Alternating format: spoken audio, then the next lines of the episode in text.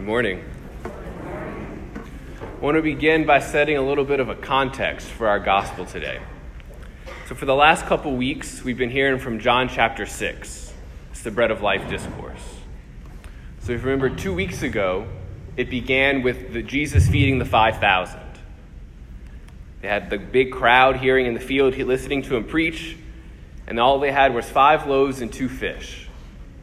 And with that little bit, Jesus was able to perform a miracle to satisfy the hunger of, ev- of everybody who was there. And so, understandably, that impacted the people.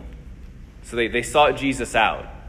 They wanted to find out more about this guy to see who he was. And they sought him, and remember last week, they asked for a sign, a sign that he was who he said he was.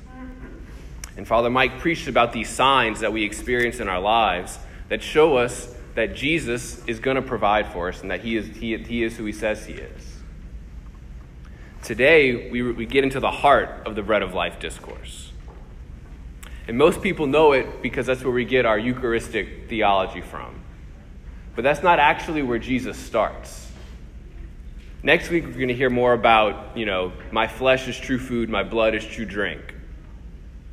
But today, he starts off by really talking about who he is, about the faith of the people, and getting them to really believe that he is God, that he is the divine one who came down from heaven. Because if we really want to understand the Eucharist and really grasp the mystery of the Eucharist, we first have to understand that Jesus is God and that he is the divine one who came down from heaven. Because if, if he is God, then the Eucharist is everything. But if he's not, then, then it's nothing, really. And that's kind of what the people are struggling with at the beginning of the reading. They say, How can, how can this man say he's come down from heaven? We know his father and his mother, and we, we watched him grow up. It's not that far fetched of a question. If I, if I stood up here and said, I'm the one who's come down from heaven, you'd say, Well, like, you're from Thibodaux. Like, we know your father and your mother, and we, you, how can you say you come down from heaven?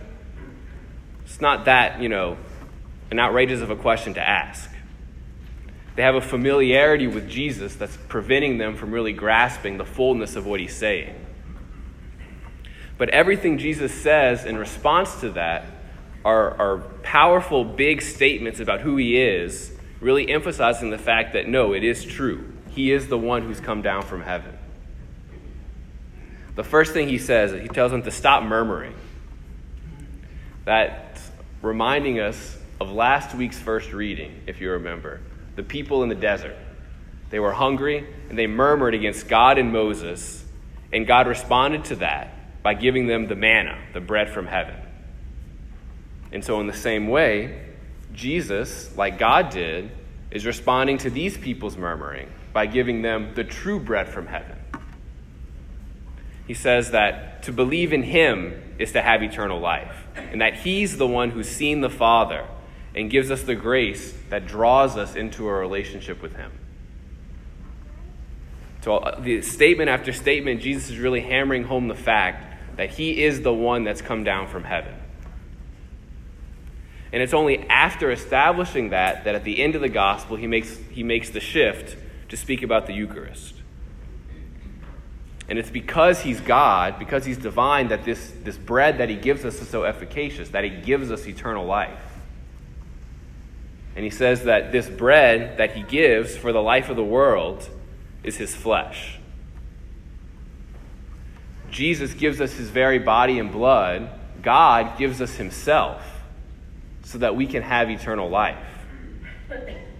So, just as 2,000 years ago, Jesus was really with those people in that field now, 2,000 years later, and for 2,000 plus years to come, God is really here in the Eucharist. And I know I've said that before, and I know we've heard that before. But it's something worth repeating because it's something that's so, so, so important in our faith. No other, this is what makes the Catholic Church what it is. There's no other church that has this. It has God here, present like really, right now. The, the bread that we adore is not, is not bread, it's God Himself. And that's a big deal Because God is this all knowing, He's all knowing, all powerful, always present, always acting and working in our world and in our lives. And, and there's nothing, that's just who He is. And there's nothing that can get past Him, surprise Him, catch Him off His guard. He's always working, He makes everything work together for our own good. So, God's presence here means something. What does that look like? For me, it looks like as I share with in baptisms and weddings with families, I know that God is really acting.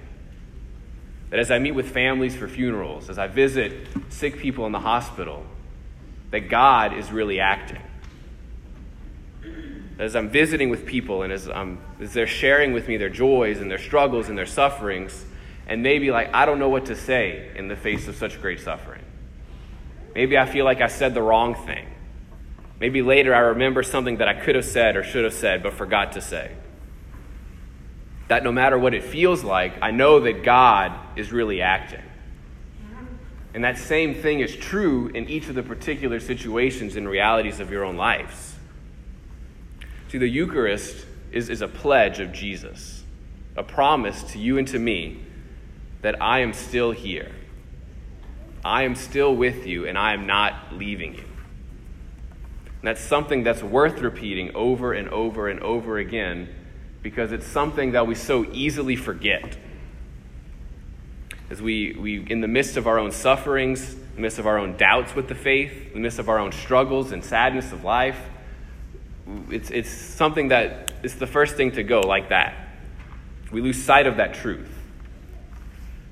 And part of the struggle, I think, is coming to terms with the difficult reality that God didn't come into the world to take away suffering, He didn't come to remove it. Because if He did, it would seem like He failed. I think we can all agree that suffering is part of, and sadness is part of everybody's life. We all have these struggles. But God came to do something bigger than that. He didn't come to take away suffering, but he came to suffer himself. He came to suffer with us, to enter into those sufferings and doubts and struggles and be there with us in that. So that in that place where we might feel most alone, we can know that we're not. He came to take those precise places where we might feel most vulnerable and to be with us in that to transform it to make it into a place where we can most profoundly encounter Him and be with Him in that. That's what He desires. Whatever the pain or the doubt or the suffering, He comes to meet us there in that. And the Eucharist is God reminding us of that every time we come to Mass, every time we come to pray in the church. I am still here. I am with you. Even and especially when it doesn't feel true.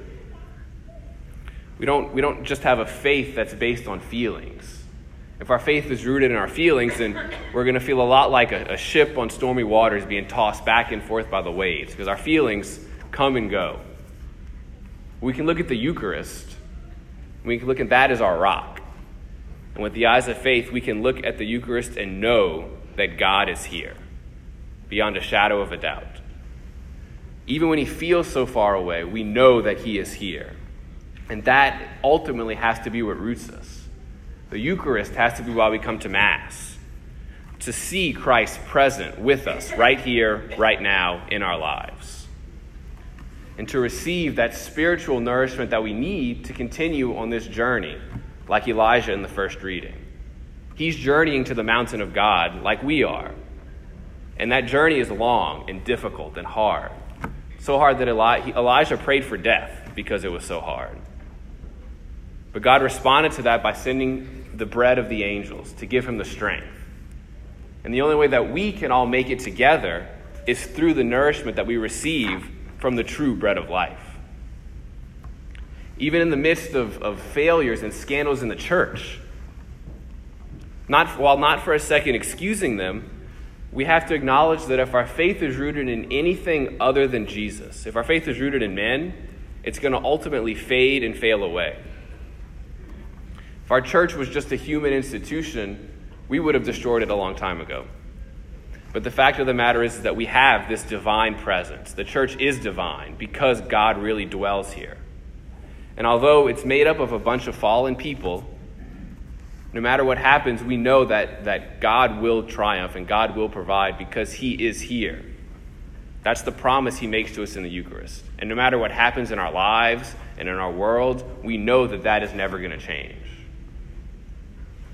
And so, as we approach this Eucharistic sacrifice today, let's let that be our prayer. For the faith to really believe and, and accept that presence, to know that God is here despite all else, despite whatever the feeling, and to have the courage to surrender ourselves and to entrust ourselves to that presence.